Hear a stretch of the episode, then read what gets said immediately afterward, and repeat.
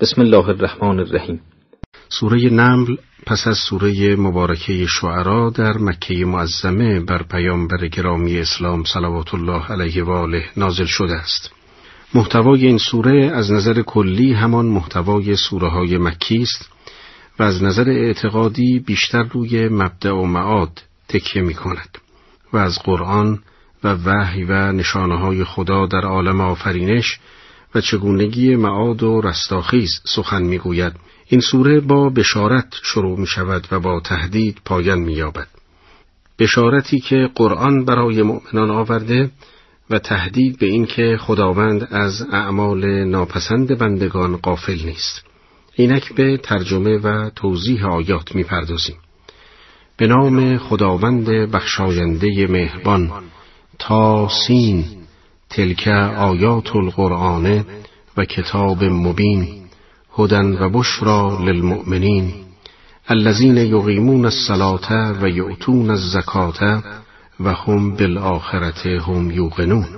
تاسین این آیه های قرآن و کتاب روشنگر است که وسیله هدایت و بشارت برای مؤمنان است. همان کسان که نماز می‌گذارند و زکات می‌دهند و به روز قیامت یقین دارند.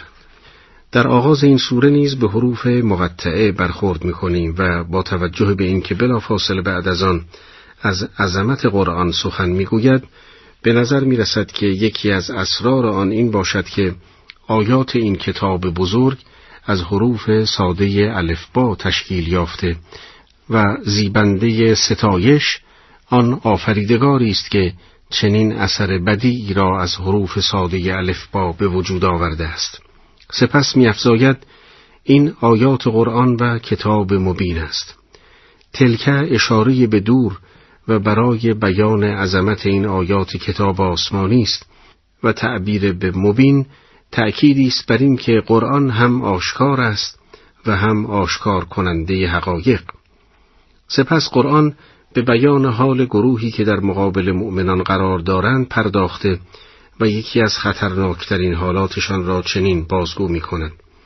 ان الذین لا یؤمنون بالآخره زینا لهم اعمالهم فهم یعمهون اعمال آنهایی را که به آخرت ایمان ندارند در نظرشان بیاراستیم از این روی سرگشته ماندند آلودگی در نظر آنها پاکی زشتیها نزد آنها زیبا پستیها افتخار و بدبختیها و سیه روزیها سعادت و پیروزی محسوب می شود. آری چنین است حال کسانی که در مسیر گمراهی گام می نهند و بران ادامه می دهند. واضح است وقتی انسان کار زشت و نادرستی را انجام داد تدریجا قبح و زشتیش در نظر او کم می شود و به آن خو می گیرد و توجیهاتی برای آن می تراشد و اندک اندک به صورت زیبا و حتی به عنوان یک وظیفه در نظرش جلوه می کند و چه بسیارند افراد جنایتکار و آلودهی که به راستی به اعمال خود افتخار می کنند و آن را نقطه مثبتی می شمارند. سپس قرآن به نتیجه تزیین اعمال پرداخته و سرانجام کار چنین کسانی را این گونه بیان می کند. اولئک الذین لهم سوء العذاب و هم فی الآخرت هم الاخسرون اینان همان کسانی هستند که عذاب سخت دارند و در دنیای دیگر زیانکارترند. چه زیانی از این بالاتر که انسان اعمال زشتش را زیبا ببیند و تمام نیروی خود را برای آن به کار گیرد به گمان اینکه کار مثبتی انجام می دهد اما سرانجام ببیند جز بدبختی و سیه روزی به بار نیاورده است. به عنوان تکمیلی بر اشارات گذشته در زمینه عظمت محتوای قرآن و مقدمه‌ای برای داستانهای انبیا که بلافاصله بعد از آن شروع می شود می‌فرماید و انک لتلق القرآن من لدن حکیم علیم. به یقین این قرآن از سوی حکیم و دانایی بر تو القا می شود. چنان که گفتیم در این سوره بعد از بیان اهمیت قرآن گوشه از سرگذشت پنج تن از پیامبران بزرگ و قوم آنها به میان آمده است و وعده پیروزی مؤمنان و مجازات کافران در آنها به روشنی بازگو شده است. نخست از پیامبر اولوالعزم حضرت موسی علی نبینا و آله و علیه السلام شروع می کند و مستقیما به سراغ حساس ترین لحظات زندگانی او یعنی لحظه ای که نخستین جرقه وحی در دل او درخشید و با پیام و سخن الهی آشنا شد می رود. در آیات هفتم و هشتم چنین می خانیم. موسا به خانوادی خود گفت من آتشی می بینم به زودی خبری از آن برای شما می آورم یا شعله از آتش تا گرم شوید و چون به آتش رسید ندا داده شد که هر که در این آتش و هر که اطراف آن است مبارک باد و پروردگار جهانیان منزه است. تنین این ندای ملکوتی دوباره به گوش موسی رسید. یا موسی انه انا الله العزیز الحکیم. ای موسی من خدای پیروزمند حکیمم. این جمله برای این بود که هر گونه شک و تردید از موسی برطرف شود و بداند که این خداوند عالمیان است که با او سخن می‌گوید نه شعله آتش یا درخت. خداوندی که شکست ناپذیر و صاحب حکمت و تدبیر است. در ادامه آیات به بیان معجزات موسی اشاره می کند و از آنجا که مأموریت رسالت آن هم در برابر ظالم و جباری همچون فرعون نیاز به قوت و قدرت ظاهری و باطنی و سند حقانیت محکم دارد به موسی می‌فرماید ای موسی عصای خیش بیفکن و هنگامی که موسی به عصا نگاه کرد آن را دید که می جنبد و گویی ماری است گریزان بازگشت و به عقب ننگریست.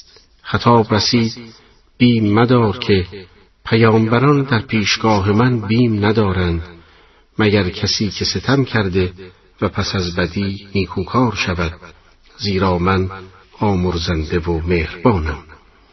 سپس خداوند دومین معجزی موسی را به او ارائه کرد. همان گونه که در آیه دوازدهم می‌خوانیم. و ادخل یدک فی جیبک تخرج بیزاء من غیر سوء فی تسع آیات الى فرعون و قومه انهم کانو قوما فاسقین. دستت را به گریبانت ببر تا بی هیچ آسیبی سپید برون آید. با نه معجزه نزد فرعون و قومش برو که مردمی اسیانگرند بالاخره موسی با قوی ترین سلاح معجزه مسلح شد. و به سراغ فرعون و فرعونیان آمد و آنها را به سوی آیین حق دعوت کرد. در آیات سیزدهم و چهاردهم می‌خوانیم هنگامی که فرعونیان آیات روشنگر ما را دیدند گفتند این سحری آشکار است با آنکه در دل به آن یقین آورده بودند ولی از روی ستم و برتری جویی انکارش کردند بنگر عاقبت تبهکاران چسان بود. می‌دانیم این تهمت تنها در مورد موسی نبود بلکه متعصبان لجوج برای توجیه مخالفتهای خود با انبیا و برای اینکه صدی بر سر راه دیگران ایجاد کنند تهمت سحر را مطرح می کردند که خود نشان روشنی بر عظمت کار خارق العاده آنها بود. در آخرین آیه مورد بحث قرآن اضافه می کند این اتهام ها به خاطر آن نبود که به راستی در شک و تردید باشند بلکه آنها معجزات را از روی ظلم و برتری جویی انکار کردند در حالی که در دل به آن یقین و اطمینان داشتند. داوود و سلیمان علیهم السلام هر دو از انبیاء بنی اسرائیل هستند. حضرت داوود پدر حضرت سلیمان است و در جوانی از لشکریان تالوت بوده است. و هنگامی که در جنگ جالود فرماندی سپاه دشمن را کشت خداوند به او پادشاهی و حکمت داد و از آنچه می‌خواست به وی تعلیم نمود حضرت داوود چنان بود که به هنگام ذکر و تلاوت آیات کتاب زبور کوهها و پرندگان با او هماواز می شدند. سلیمان فرزند آن حضرت پس از ایشان میراستار مال و ملک داوود گردید. ایشان زبان پرندگان را می‌دانست.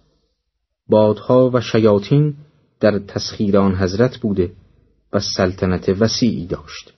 اکنون با هم به ترجمه آیات این فراز گوش می‌دهیم.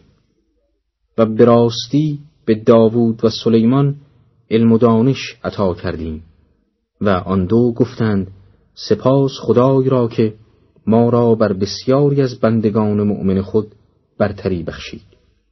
و سلیمان وارث داوود شد و گفت ای مردم به ما زبان مرغان آموخته شده و از هر چیز به ما عطا شده است. به راستی این برتری آشکار است. و برای سلیمان سپاهیانش از جمله جن و انس و پرندگان گردآورده شدند. و به نظم آمدند روزی سلیمان با سپاهیانش از بیابانی عبور می کردند و بی توجه به اطراف خود به پیش می رفتند. ناگهان سلیمان متوجه شد که موری سراسیمه به اطراف خود می نگرد و موران دیگر را به داخل شدن در لانه دستور می دهد. در آیه هجدهم این ماجرا بیان شده است. تا آن هنگام که سلیمان با سپاهیانش به وادی موران در آمدند. موری گفت ای مورچگان به لانه های خود داخل شوید تا که سلیمان و سپاهیانش ندانسته شما را پایمال نکنند. پس سلیمان از گفته آن مور به خنده لب گشود و گفت پروردگارا مرا وادار فرما بر این که نعمت خود را که بر من و پدر و مادرم ارزانی داشته ای شکر گذار باشم و اینکه عمل شاگسته ای که تو آن را بپسندی انجام دهم و مرا به رحمت خود در صف بندگان شاگسته ات درار به این ترتیب طی چند آیه خداوند تبارک و تعالی فرازی از زندگی سلیمان علیه السلام و سپاس گذاریش به درگاه حضرت احدیت را بیان می‌فرماید. آنگاه در دنباله آیات ماجرای هدهد و ملکی سبا را آغاز می‌کند. سلیمان جویای حال مرغان شد و گفت چرا من هدهد را نمی بینم مگر او قائب است او را به عذابی سخت عذاب خواهم کرد یا که زبهش می کنم مگر آنکه دلیل روشنی درباره غیبتش برای من بیاورد. پس از درنگ کوتاهی هدهد حاضر شده و مورد بازخواست سلیمان قرار گرفت. آیات ماجرا را پس از ورود هدهد به حضور سلیمان چنین ادامه می‌دهد. پس هدهد اندکی درنگ نمود و گفت من به چیزی احاطه و خبر دارم که تو بدان احاطه نداری و از قوم سبا برایت خبری درست آوردم. به راستی من زنی یافتم که بر قوم سبا سلطنت می کند و از هر چیز برخوردار می باشد و او را سریری با عظمت است. او و قومش را چنین یافتم که به جای خداوند برای خورشید سجده می کنند و شیطان اعمالشان را برایشان زینت داده. پس آنها را از راه خدا باز داشته و ایشان هدایت نیافتند. در اینجا باید اضافه کرد که زینت شیطان باعث شده که آنها در مقابل خداوند سر به سجده نگذارند و از این رو آیه بعد عطف به عبارت آیه قبل است. آنجا که بیان می‌دارد شیطان اعمالشان را برایشان زینت داد و آیه ادامه می‌دهد. تا برای خداوندی که در آسمانها و زمین نهان را آشکار می کند و آنچه پنهان می کنید و آنچه آشکار می سازید می داند سجده نکنند خدای یکتا را معبودی جزو نیست که پروردگار عرش عظیم است. بار دیگر قرآن پس از تذکر توحید و عبادت معبود یگانه و هستی بخش مطلق داستان را از زبان حضرت سلیمان ادامه می‌دهد. سلیمان گفت به زودی اندیشه خواهم کرد که آیا راست می‌گویی یا که از دروغ گویان؟ این نامی مرا ببر و به سوی ایشان بیفکن. آنگاه از جانب ایشان دور شو و بنگر که چه پاسخ می‌دهند. شیوه قرآن بیان قصه نیست و پیوسته مفاهیم عمیق را در قالب داستانها بیان می‌دارد. بنابراین بسیاری از فرازها را حذف نموده و به اجمال از آنها می‌گذرد چرا که قرآن کتاب هدایت است نه قصه پردازی و یا تاریخ نویسی و از این رو در این بخش نیز خداوند دنبالی این ماجرا را از قصر ملکی سبا تعقیب می کند. نقل است که چون هدهد نامی حضرت سلیمان را دریافت کرد به سوی سبا شتافت و هنگامی که به قصر بلغیس ملکی سبا درآمد او بر پشت خفته بود. هدهد نامی حضرت سلیمان را روی گردن او قرار داد و سپس به دستور حضرت سلیمان عمل نمود و به ملاحظه عکس عمل آنان پرداخت. ملکه پس از دریافت نامه به شور با بزرگان دربارش پرداخته و از آنان در این باره نظر خواهی کرد. خیس گفت ای بزرگان به راستی نامه بس گرامی نزد من افکنده شده همانا که آن از جانب سلیمان است. بدین مضمون که بسم الله الرحمن الرحیم بر من برتری مجویید و مطیعانه پیش من آیید. بلغیس پس از بازگو نمودن متن نامه حضرت سلیمان به شور و مشورت با بزرگان دربارش پرداخته و چنانچه آیه بعد بیان می‌فرماید خطاب به آنان گفت ای بزرگان مرا در کارم نظر دهید چرا که من تا کنون در امری تصمیم قطعی نگرفتم مگر آنکه شما حضور داشتید. پس از این سخن بزرگان در مقام اظهار نظر به او گفتند ما صاحبان نیرو و جنگاور و سرسختیم لکن کار و فرمان با شماست پس بیندیش که چه فرمان می دهی. آیه بعد چنین ادامه می دهد. بلغیس گفت دراستی پادشاهان چون به دیاری داخل شوند آنجا را ویران ساخته و عزیزان آن دیار را زلیل و خار می سازند و کارشان چنین است. آیه بعد بیان می‌فرماید ملکه سبا تصمیم می‌گیرد تا فرستادگان خود را به همراه هدیه گسیل دارد و بدین وسیله در عاقبت کار بیندیشد و تصمیم نهایی را بگیرد. آیه ادامه می دهد به راستی من به سوی ایشان هدیه‌ای میفرستم تا ببینم که فرستادگان چه باز آورند. هنگامی که فرستادی بلغیس با هدیه نزد سلیمان آمد سلیمان گفت آیا مرا با مال مدد می دهید؟ آنچه خداوند به من عطا کرده بهتر از آن است که به شما داده. نه بلکه شما به هدیه خود دلخوش دارید نزد ایشان بازگرد. و همانا به همراه سپاهیانی بر ایشان درآییم که طاقت آن را نداشته باشند و با ذلت از آنجا بیرونشان کنیم در حالی که خار و سرفکنده باشند سپس حضرت سلیمان رو به اطرافیان نموده و از آنان خواست تا تخت بلغیس را برایش حاضر کنند. بدیهی است که این درخواست حضرت پس از بازگشت فرستادگان ملکی سبا بوده است. ادامه آیات چنین است.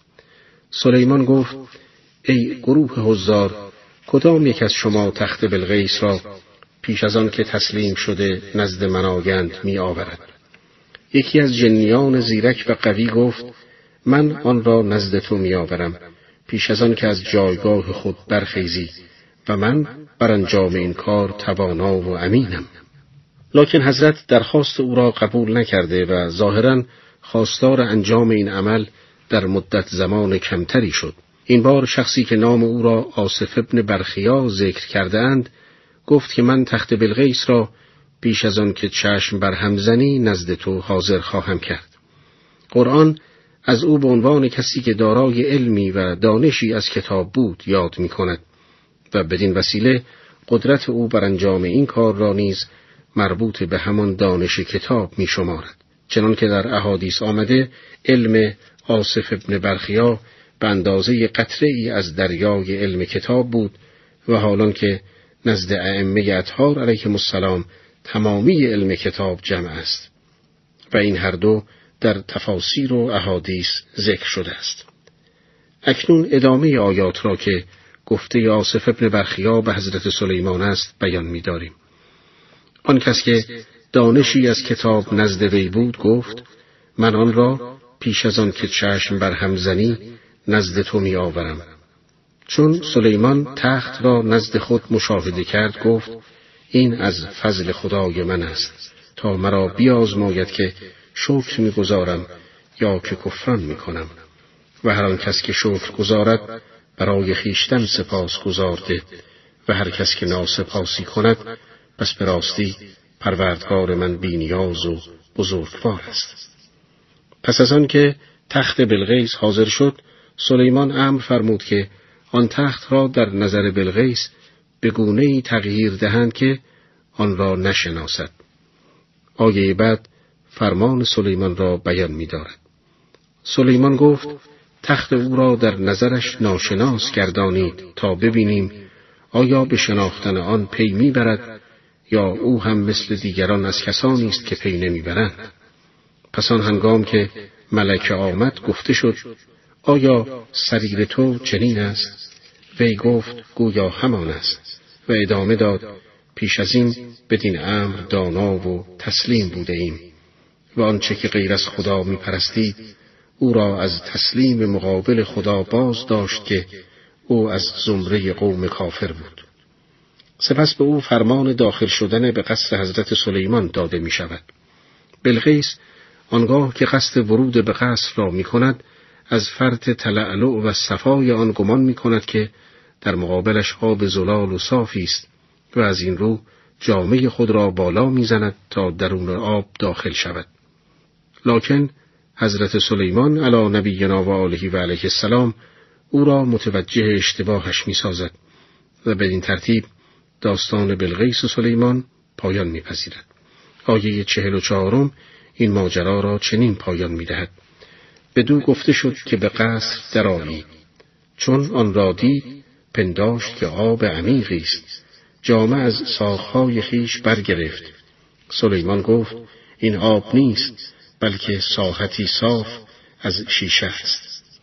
بلغیس از مشاهده آن شکوه و جلال به حیرت آمده و اظهار تسلیم نمود. ادامه آیه چنین است. گفت پروردگارا من به نفس خیش ستم کردم اینک چون سلیمان مطیع پروردگار جهانیان می شود.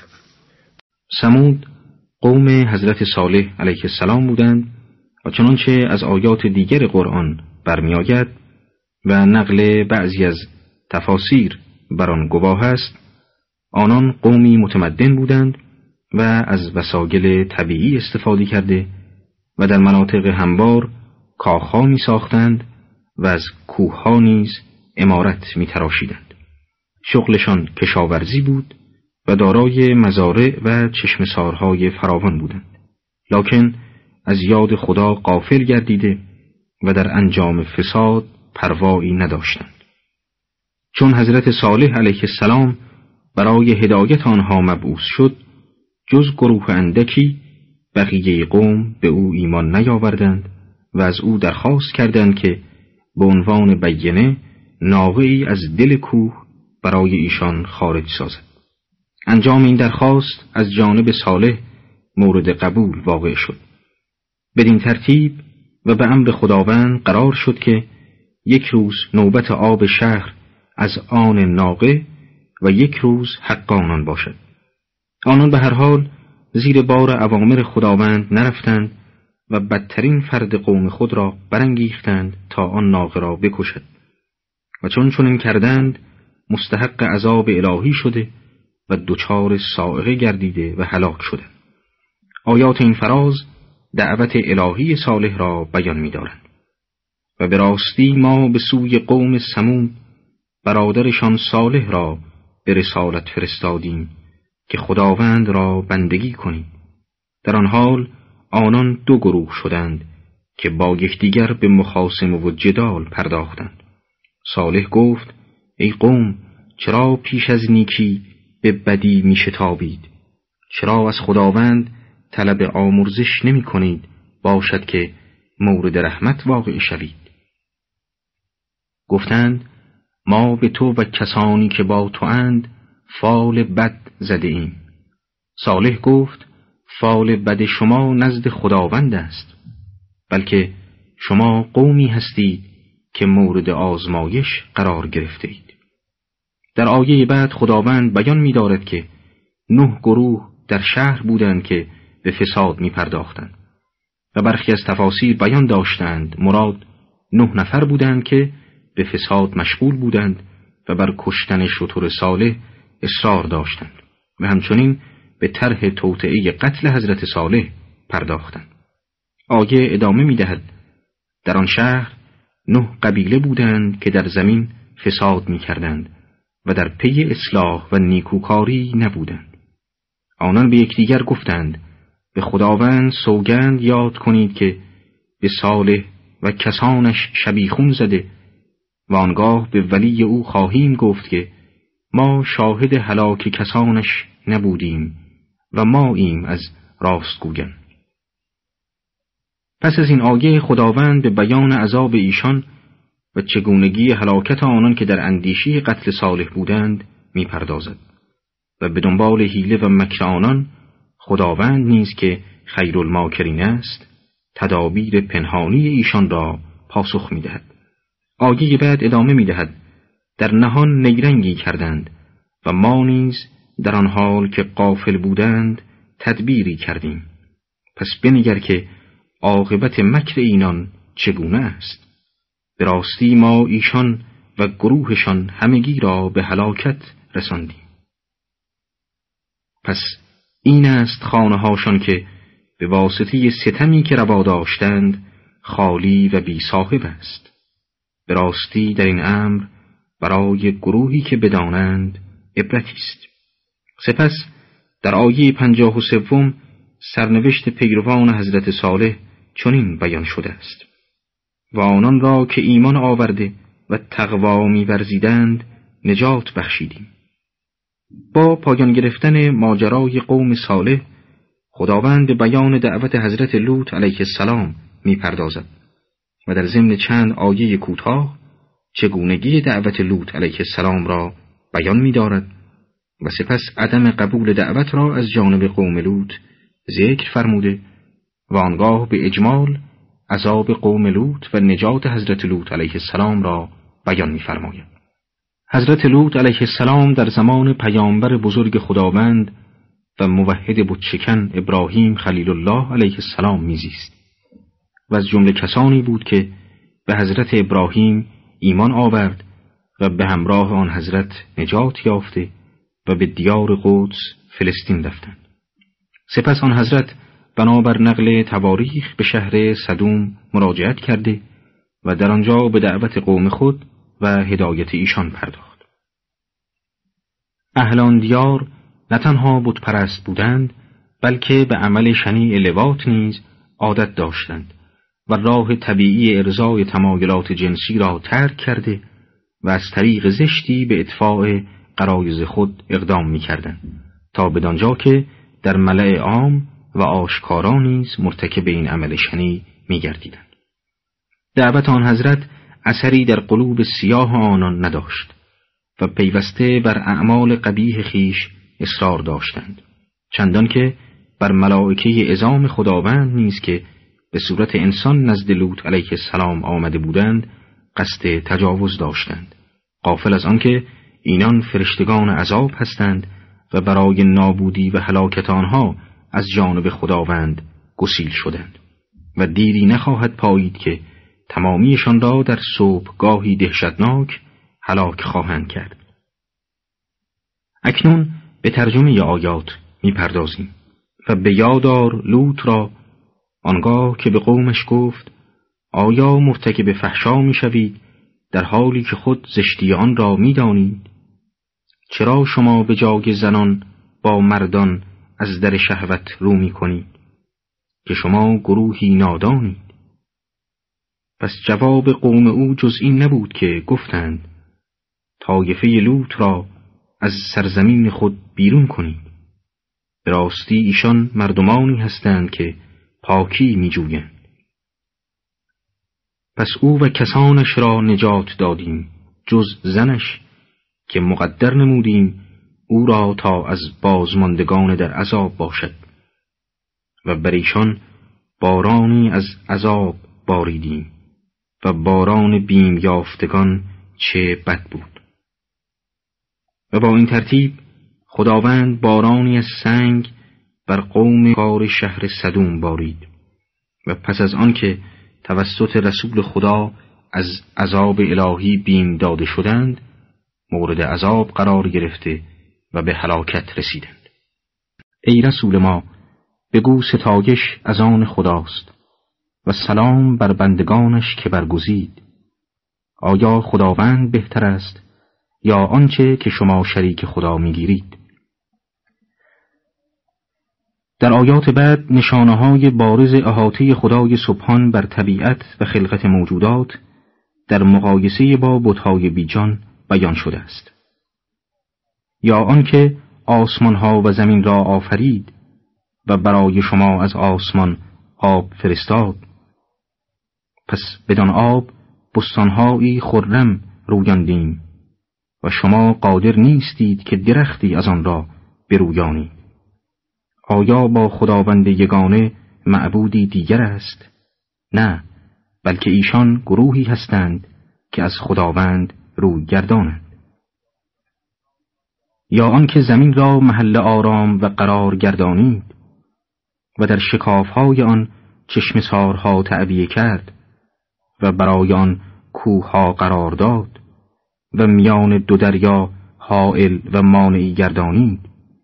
آیا با خداوند یگانه معبودی دیگر هست؟ نه بلکه اکثر ایشان نمی‌دانند. یا آنکه اجابت کند درمانده را آنگاه که او را می‌خواند و بدی و ناگواری را برطرف سازد و شما را جانشینان زمین قرار می‌دهد. آیا با خداوند یگانه معبودی دیگر هست؟ چه کم متذکر می‌شوید؟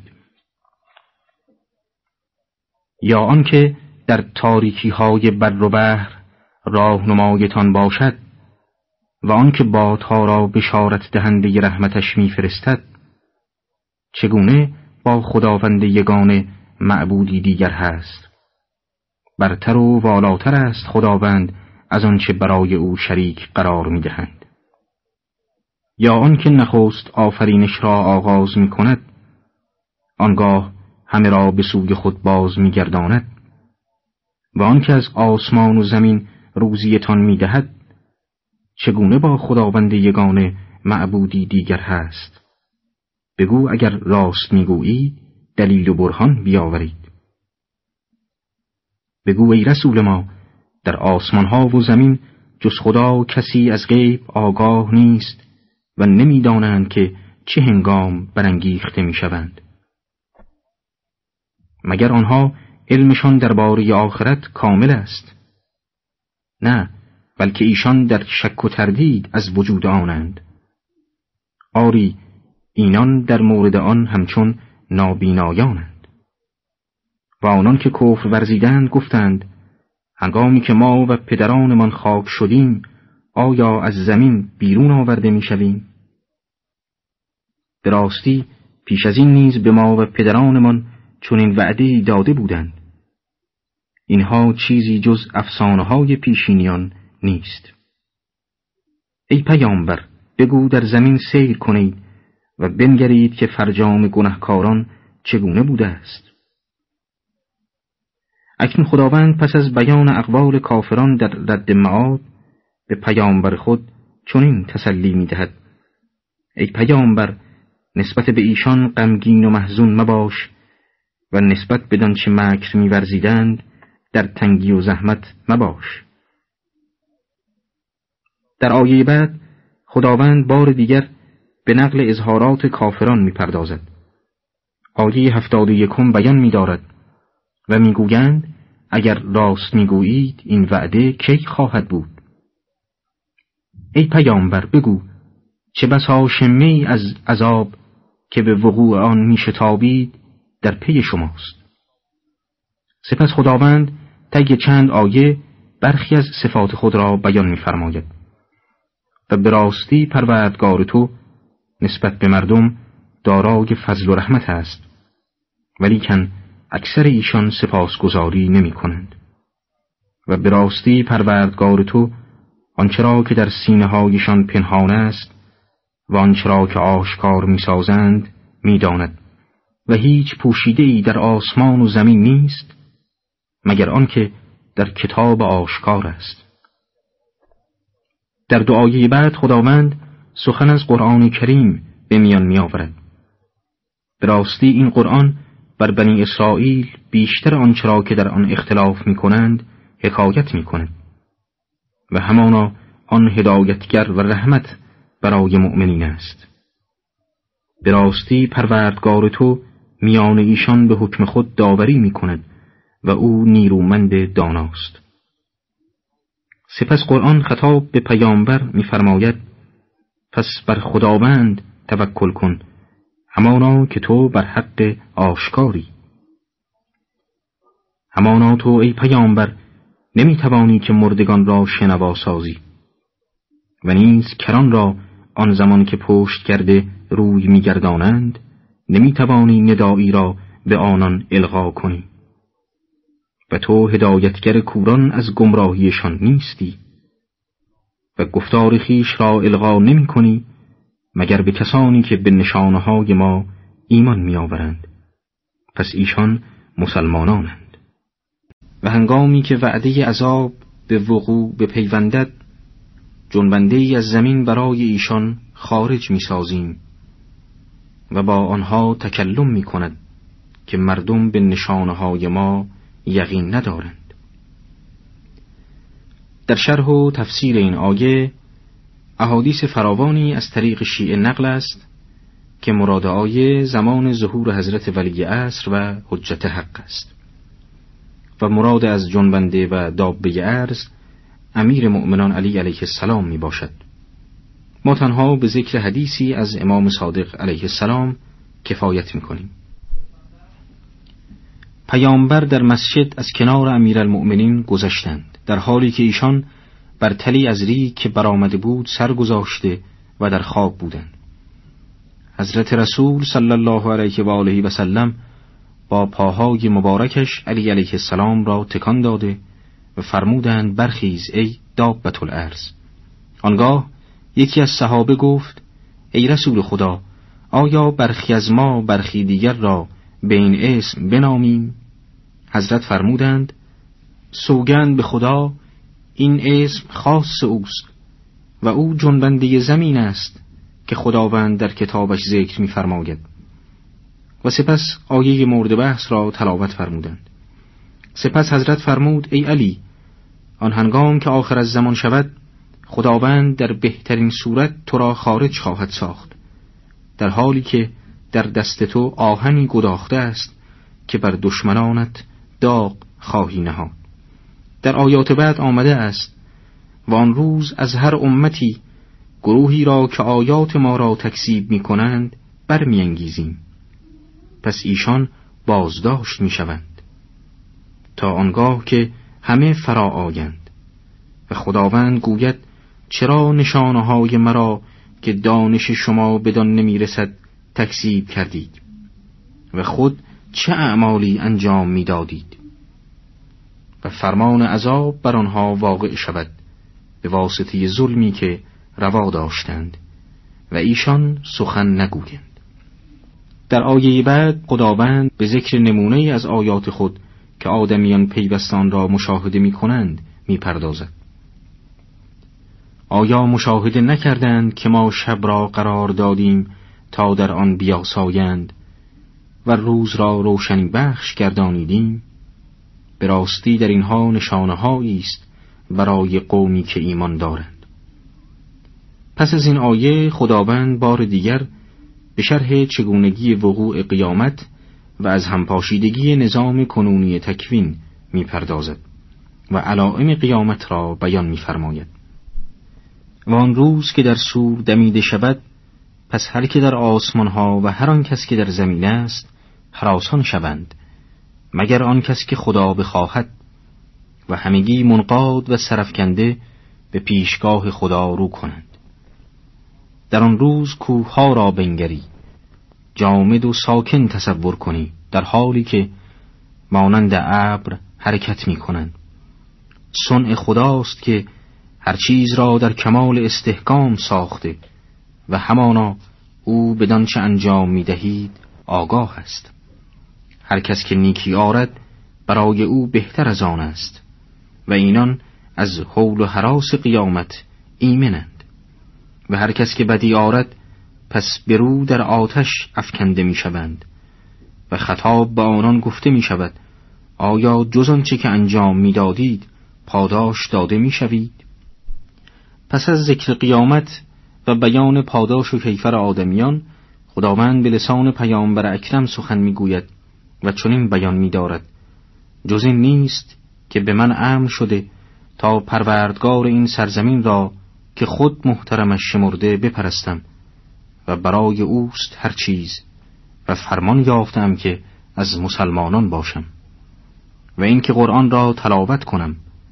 پس هر آن کس هدایت پذیرفت جز این نیست که برای خود هدایت یافته و هر آن کس که گمراه شد پس بگو ای پیامبر که من از بیم دهندگانم.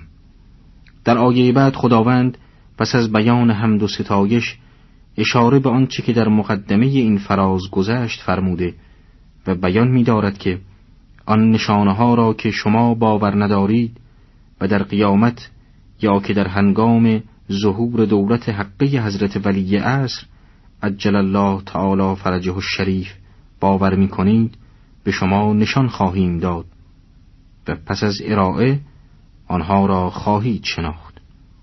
ترجمه آیه بعد که آخرین آیه سوره نمل است بدین مضمون می باشد. و بگو ای پیامبر که هم دو ستایش مخصوص خداوند است. به زودی نشانه های خود را به شما ارائه می دهیم. پس آنها را خواهید شناخت. و پروردگار تو از آنچه می کنید قافل نیست. به این ترتیب سوره مبارکه نمل به پایان می رسد و چنان که با انذار و تبشیر آغاز گردید و سپس طی چند داستان از انبیاء گذشته این بشارت و انذار ارائه گردید بار دیگر در انتهای سوره نیز پس از بیان بشارت و انذار در قالب دیگر پایان میپذیرد.